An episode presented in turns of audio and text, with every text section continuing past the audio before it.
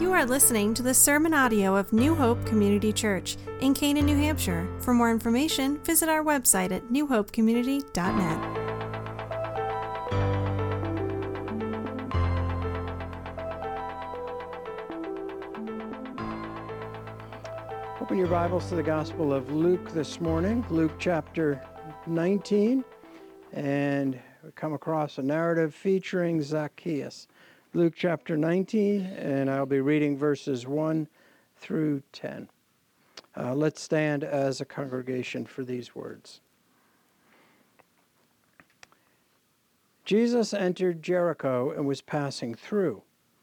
A man was there by the name of Zacchaeus. He was a chief tax collector and was wealthy. He wanted to see who Jesus was, but being a short man, he could not because of the crowd. So he ran ahead and climbed a sycamore fig tree to see him, since Jesus was coming that way. When Jesus reached the spot, he looked up and said to him, Zacchaeus, come down immediately. I must stay at your house today. So he came down at once and welcomed him gladly. All the people saw this and began to mutter, He's gone to be the guest of a sinner.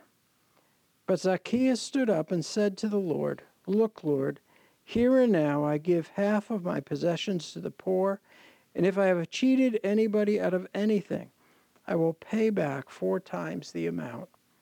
Jesus said to him, Today salvation has come to this house, because this man too is a son of Abraham. For the Son of Man came to seek and to save what was lost.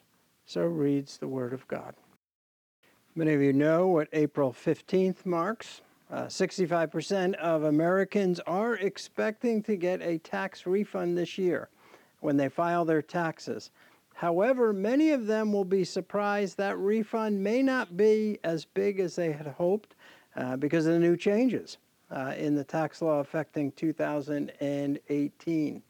Well, our series on telling the truth about Jesus brings us to a very surprising and somewhat shocking scene in the Gospel of Luke, where we're going to come across a first century tax collector who is ready and willing to give a tax refund. Uh, so look with me at Luke chapter 19. And I always like to place a book in its bigger context or the section of Scripture in its bigger context. So, a few notes about Luke that might be helpful. Uh, Luke is the longest of the synoptic gospels, so Matthew, Mark, and Luke. Uh, it's the longest of them.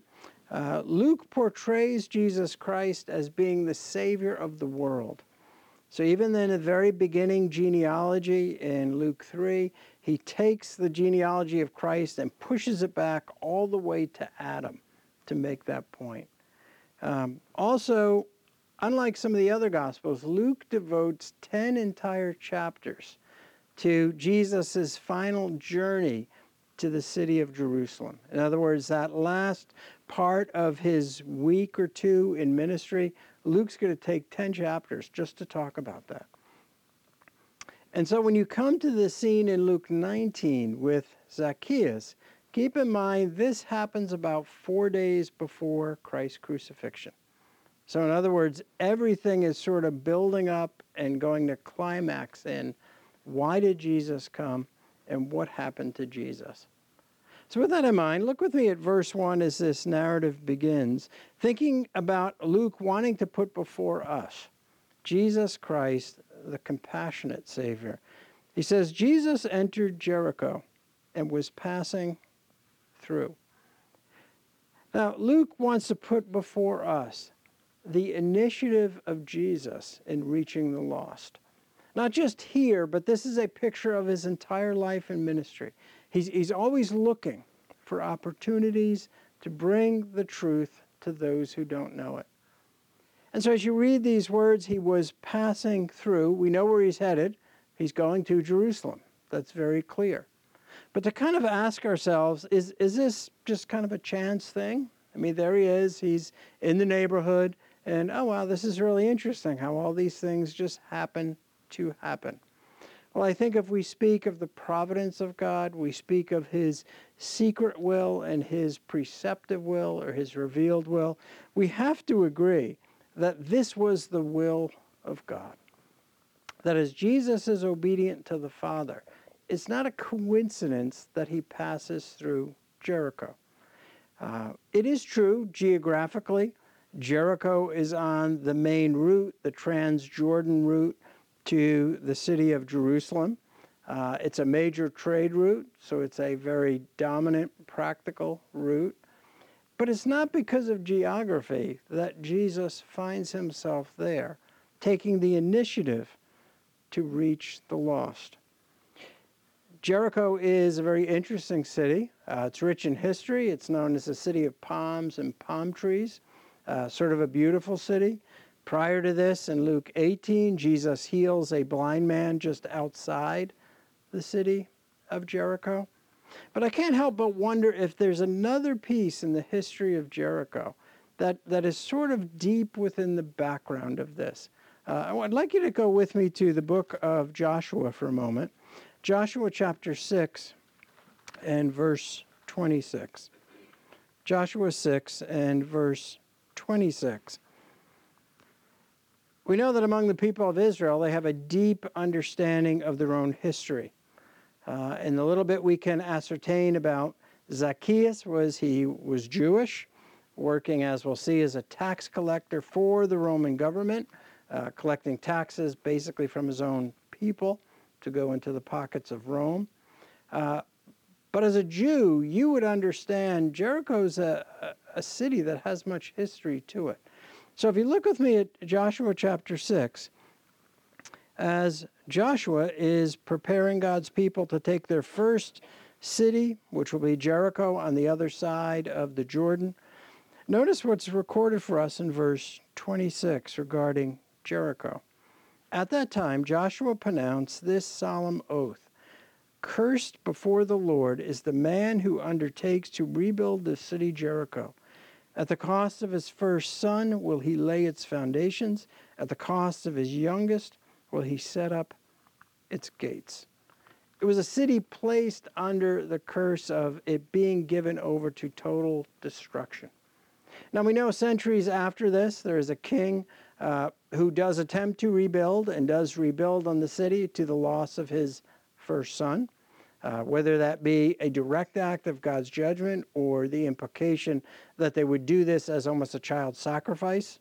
Uh, but in either way, we see this city that was once cursed long ago has now been repopulated. But what a thought of now it will be blessed with the Messiah himself coming into that city.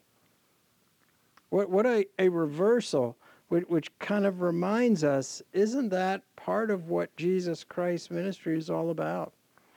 The, the curse of sin being reversed through his death and his resurrection.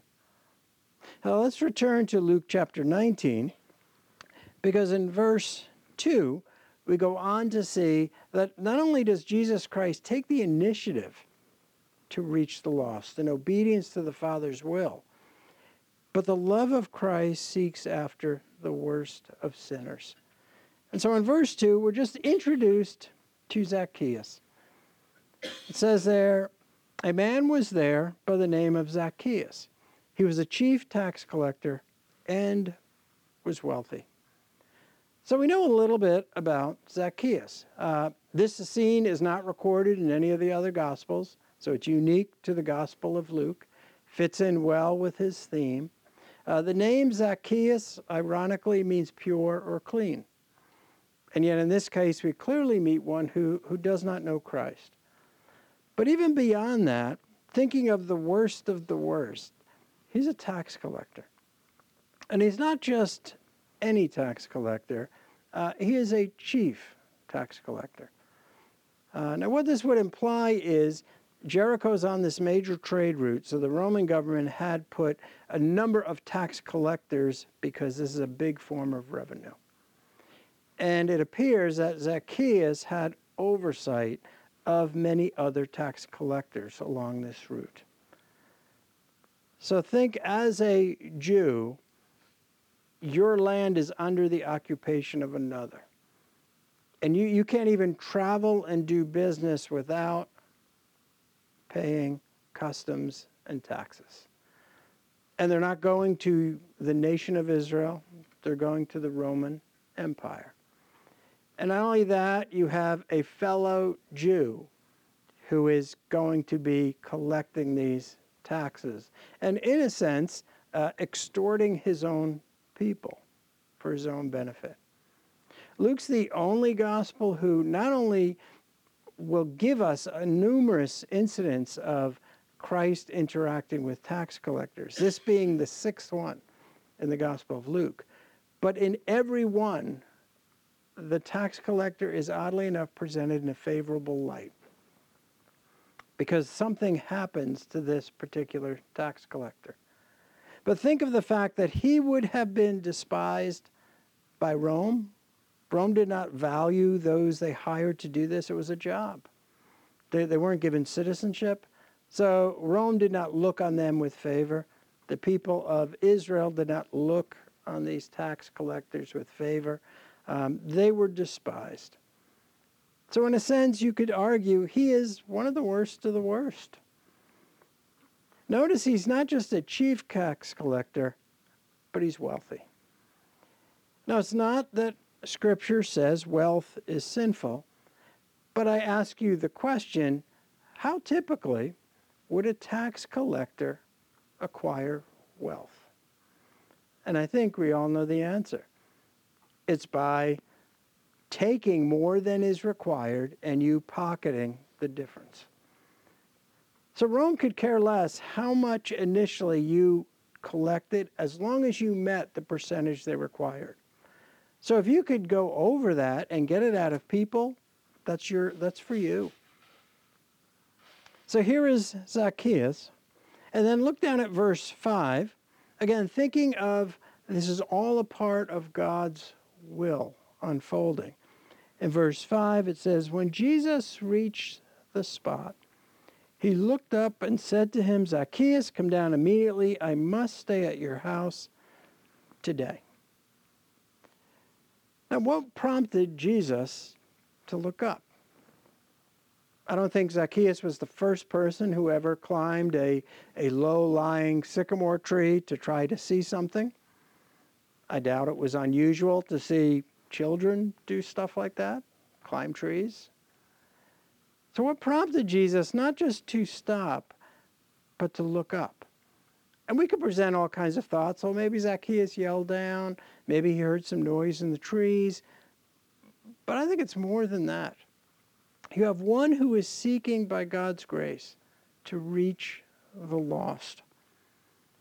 And notice what Jesus says You must come down immediately. I must stay at your house today. Now, you could say, well, Jesus realized uh, he would need to spend the night somewhere before entering Jerusalem. So, was that just kind of a demand of hospitality? But there's something interesting about how Luke uses the word today in his gospel. Whenever Luke uses the word today, he points to an immediacy or divine necessity that's implied. So Jesus is not saying, You look like someone who, I'm going to go to your house today. You look like you have the means to provide for me. Uh, but it is imperative. Today is the day of your salvation. Come, come down from there. And wouldn't this fit the character of Christ, who as God knew all things? Although there were times in his earthly ministry we see some limits on that, uh, that he willingly put himself under. But he knew, knows Zacchaeus. He knows this man needs Christ. So this isn't a coincidence. It's not something we should look at and say, well, that's really interesting how all these details just kind of fell into place. Translate that into our everyday conversations with people. Those are divine appointments. We don't know the nature of what we might discuss. I was talking to someone not that long ago, someone who is not a Christian, um, and I've kind of had some contact with them over the last like six months.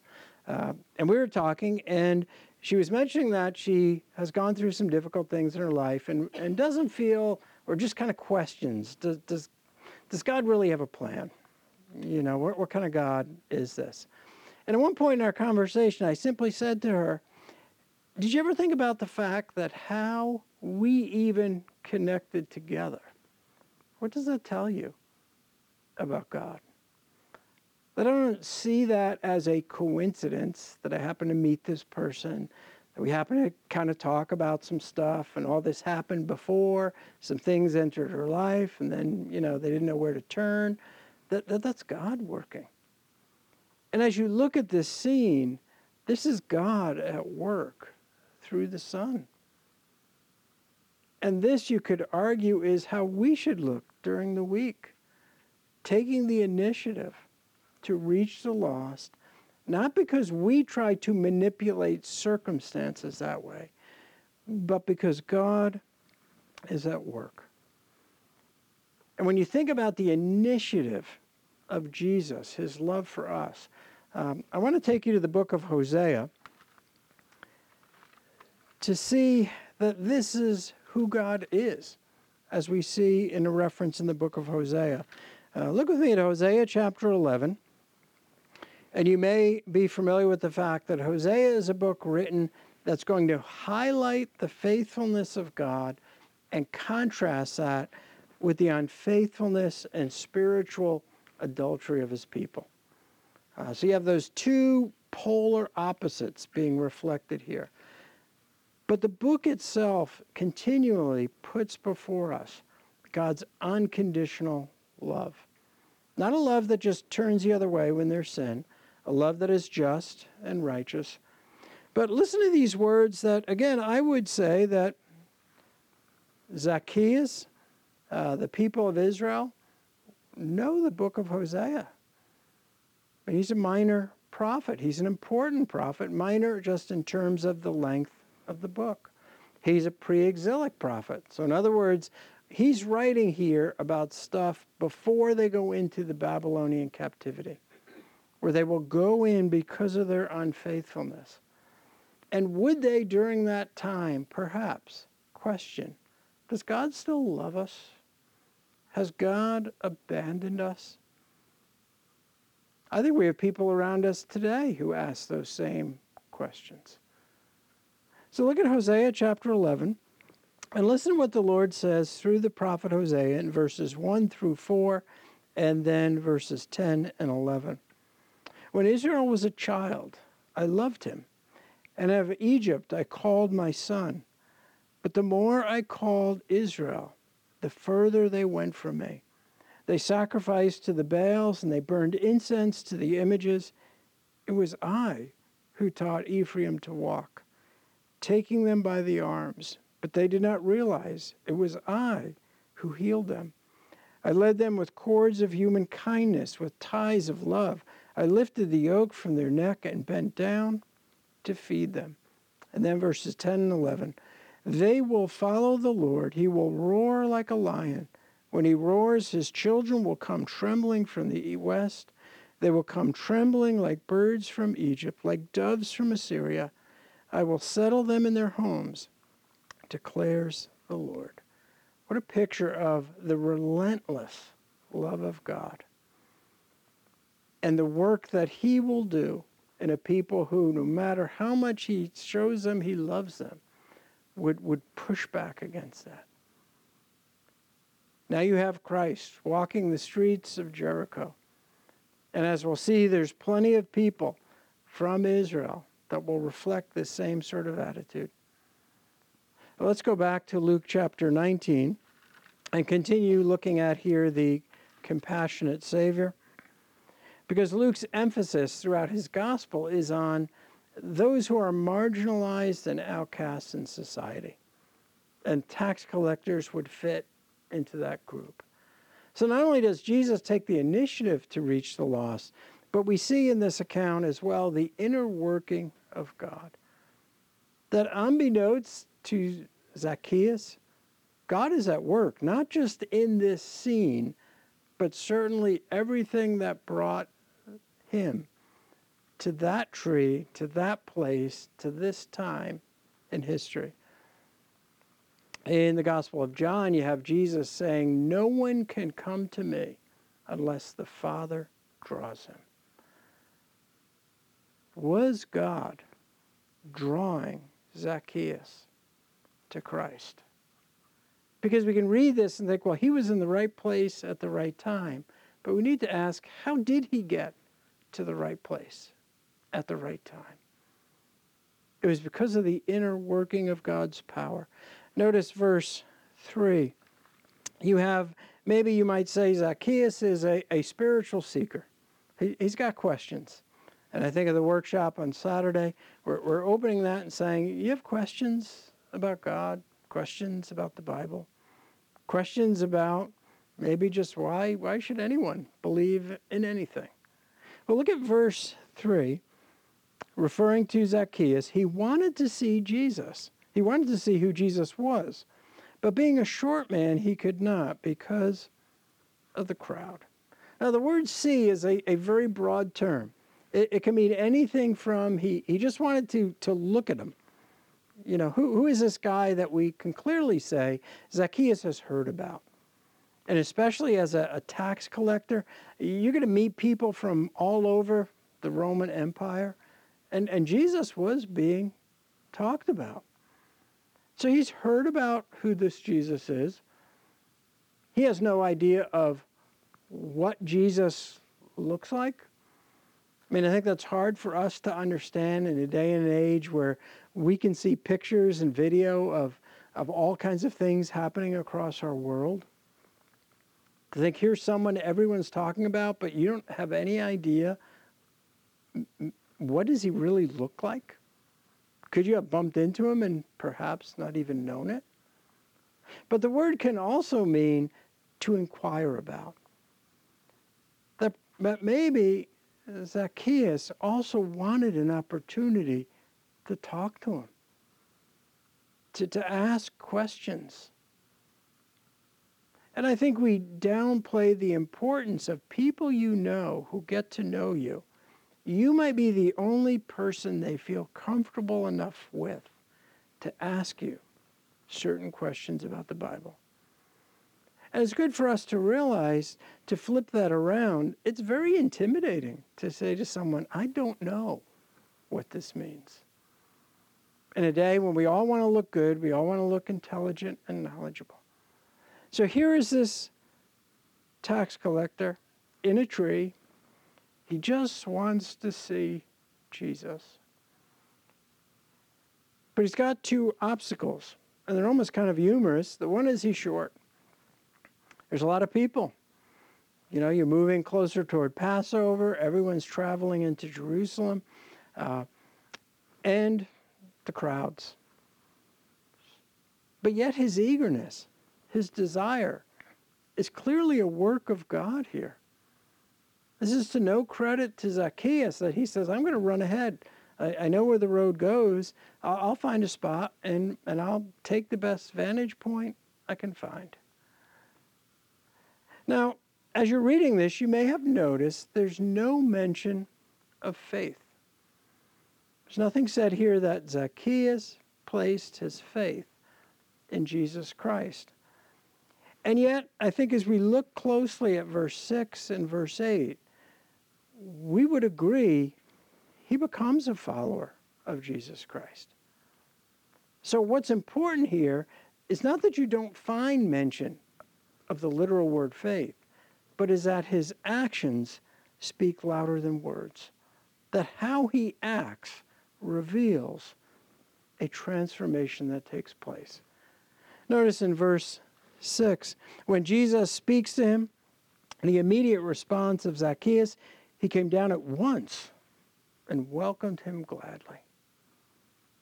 Which may imply he was hoping for some kind of opportunity to talk to this guy, to ask questions.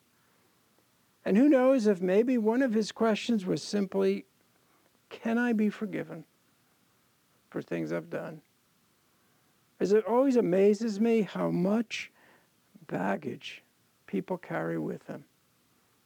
And often, sometimes, very, very young people who carry tremendous baggage because of sinful choices in their life. So he immediately comes down. He's, he's so glad that Jesus spoke to him. In the midst of all of these people, Christ singles him out. But then notice as well, verse 8. It says, But Zacchaeus stood up and said to the Lord, Look, Lord, here and now I give half of my possessions to the poor, and if I have cheated anybody out of anything, I will pay back four times the amount. Now, there may have been a little interruption here. We're not sure if all of this happened immediately on the street there. Did some of this happen once they got to his house? But it's very clear there's two things at work here. One is it's a public statement that he makes. He, he's not whispering this in Jesus' ear so no one else hears him. It's a public statement, and it's a statement that shows repentance and restitution. Now, his restitution offer is quite moving. As a Jew, he knew I would say, what the Old Testament law was. Old Testament law was if you are caught stealing from anyone, you have to add a fifth of value to that and then pay that back. Zacchaeus says, I will pay back four times the amount. Now you may wonder, well, is he just kind of, you know, saying, look, look how good I am? I, I don't believe that. I think you see a true humility and I think the reason he picked four is not just he was saying, I am truly want to deal with this in a way that is right and proper. But if you recall Nathan, when he corners David and tells him the story to, to pull out of him a confession of sin, he tells David about this one who comes and steals the lamb of another. And David responds and says, That guy should pay four times the amount. Is it possible that Zacchaeus was saying, I, I so want to do what is right, that my thoughts go to the one, King David, who had a heart after God, who said that in that analogy and story, the right thing is pay back four times the amount. You don't need to find the word faith here to say, what a transformation in this man who has met Christ. Notice in verse 9, halfway through the verse, Jesus says, Because this man too is a son of Abraham. Now, we've assumed, and I think it's correct, Zacchaeus was Jewish. So Jesus is not suddenly making some new discovery about his genealogy, but he's saying, now you truly are a son of Abraham. You are reflecting the faith of Abraham. Just like Paul would say, in Christ we are sons of Abraham. Not an ethnic statement, but a spiritual statement about our grace and standing before Jesus Christ. This is not the first time in Luke's gospel where he ties discipleship to how you handle your finances and possessions. In the previous chapter, he talks about this rich young ruler. And Jesus says, You, you really want to follow me? Sell everything you have. And we know the outcome. He, he, he walks away sad. Matthew and Mark record the same scene, and they emphasize he, he walked away and grieved. See, it's not unusual for Luke to say, if you're a follower of Christ, this changes everything. And it changes particularly how you view your finances. And we have no indication that this meant Zacchaeus was to stop being a tax collector. I would tend to think Jesus wanted him continue to be a tax collector, but be one who is just and generous with what you receive because that's exactly what he desires to do in this case. Now, I don't know if any of you remember, and I, I certainly won't sing it, but as I was working on this passage, I thought of a little song that I remember hearing years ago about Zacchaeus was a wee little man. You can probably know the line. But I thought, as fun as that song was, and obviously it worked because I can still remember it, there was a part of it that I don't remember the song ever teaching. And that is, we are to imitate the example of Christ here. That this isn't just a good narrative, a fun narrative, the means of a catchy little tune about a wee little man, but to say, all right, if, if Jesus Christ initiated contact with the lost, if it reveals the inner power of God at work, then what are we doing to imitate the compassionate Savior? Because you see in verse 7, as with most accounts in the gospel, not everyone is thrilled. And so you get to verse 7, and you have the reaction of the crowds. In other words, the reaction of others to Jesus' love for sinners. Verse 7 says, All the people saw this and began to mutter, He is gone to be the guest of a sinner. The word mutter is a polite way of saying they began to complain, to criticize, to say, You can't, he shouldn't be doing that. You know, this guy's a tax collector. He's a, he's a chief tax collector. What about us? We're, we're better than him. Well, why isn't he coming over to invite me to go to his house? What's wrong with this? Uh, the word guest is, is an interesting word. It literally means to unhinge your animals. And the thought is that you're going to spend time with that individual. And we know in ancient cultures to share a meal together is a sign of friendship and full acceptance. So this is culturally a big deal. This isn't, we're just going to have a cup of coffee like we might say to someone today. This is saying, I'm, I'm welcoming you. So that's the reaction of others. They look at this and say, this doesn't make sense. This is too messy to get involved in. Uh, if you really want to follow Christ or be religious, you, you stay away from people like this. But isn't that the whole point of Luke's gospel? That Christ came for all, including the outcasts, the ostracized, the marginalized, those that our society wants to avoid. But then go down to verses 9 and 10, where we see the importance of imitating Christ's example by the brief instruction he follows with here. It says, Jesus said to him.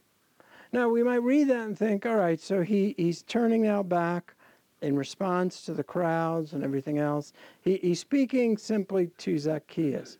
The only problem is, him is in the third person, which implies Jesus is broadening this instruction out not to just Zacchaeus, but to everybody who's within earshot here. And so, in other words, what he wants to say to them is the mission of Jesus should be the mission of every one who is a follower of Christ. That you've seen what I'm doing, this is what you are to do. Because he says, I have come to seek and to save what was lost. I have come to search for, to initiate, and be diligent to bring this message to those who need to hear it most. Doesn't it sound a lot like what the prophet Ezekiel was saying when he was saying, Where, where are your shepherds? Where are those who are seeking after the hurt, the lame, the injured? And then God ultimately says, I, I will do that. But then is he also calling to raise up shepherds? It has been said that in this scene you have Jesus as the model Savior. But then you also have Zacchaeus as the model saint. In other words, it's implied he has experienced here what he will now go out and hopefully tell others. So I think we all need to ask ourselves two questions. First one is simply who are you specifically praying for and desiring to lead to Christ? Who are you specifically praying for and desiring to lead to Christ? And, and I say that more so than wanting them to come to this church, which I would love to see happen, but, but that's secondary to who has God placed in your heart, who you have contact with, who you know that you're praying for diligently every day. And, and I encourage you, if you have a name, you know, email to me. Tell me who, who's the person on your, uh, I say this in love, who's the person on your hit list, you know, that, that you're praying for. But then a second follow up question with that would be this What are you doing to initiate reaching that person?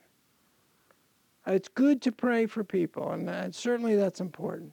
But, but what are you doing to initiate contact, conversation? Now, you cannot force it, it's a work of God in the individual. But, but what are you doing to, to present those opportunities? Because if we understand this story correctly, it doesn't just leave us thinking about a short little man whose life has changed and improved. It, it brings before us the challenge to imitate the one who is the compassionate Savior. Uh, please join me in prayer. Lord, there is not one of us here who should feel as if this text is not directly written for our instruction and our teaching. And so may you burden us if we don't have an answer to those two questions, that we would not rest until we do have an answer. May we imitate the example you have set because you empower us and your Spirit lives in us. We pray these things in Jesus' name. Amen.